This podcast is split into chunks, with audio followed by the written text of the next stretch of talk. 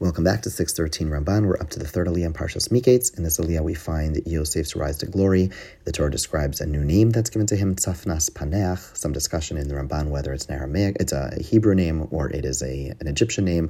One way or another, it is a new name given to him by Paro, and Paro parades him through the streets. And then Yosef goes about dealing with the economy and saving up an incredible amount of grains so that they would have food during the years of famine. In addition, the Torah describes a marriage, which we'll come back to in a moment, and two sons that are born to Yosef before the famine begins. So let's go back to that marriage. It's described that he is given a wife by the name of Asnas, who is her father, Potiphera Kohen On. Potiphera sounds oddly similar to Potiphar. Um, however, the Rashbam says, no, these are two separate people. There is Potiphar, who was the master of Yosef, and Potiphera, who is someone different, and especially consider that he was described as a Kohen, as a priest. So the Gemara in Sotah, though, tells us that Potiphar and Potiphera are actually the same people, and he was nicknamed Potiphera um, after he became incapable of having children. This is a bit of a negative, a derogatory nickname, and therefore there's Potiphar and Potiphera. However, Rashi is troubled with the fact that he is described as a Kohen, which would seem to be a priest, and therefore Rashi tells us that, yes, usually Kohen means someone who is in service of a god, whether it's Um, God, capital G, or uh, you know some some idolatrous deity. However, over here it just means someone who is in a power a position of power. Kohen could also mean someone who is an officer of sorts. However, the Ramban rejects this. The Ramban theorizes that initially he was working in the palace of. He was working in the palace of Paro.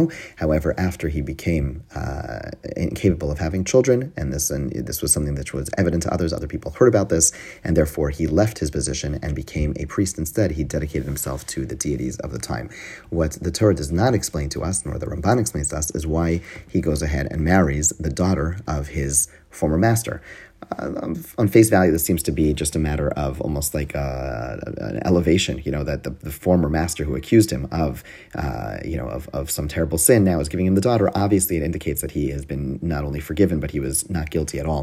The Bechor Shor takes a very different and very fascinating approach. The Bechor Shor suggests that the reason he did so is because Yosef now, especially after his experience of going from heights to lows, was very aware of how fleeting power could be.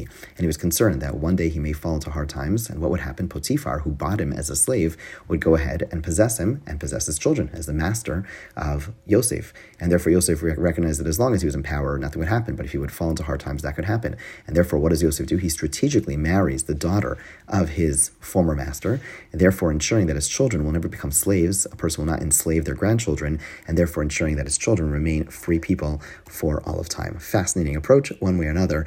Uh, this is the approach of the Ramban and most, that Yosef marries is the daughter of his former master, and Potiphar and Potiphera are actually the same person. Have a wonderful day, and we'll pick up tomorrow.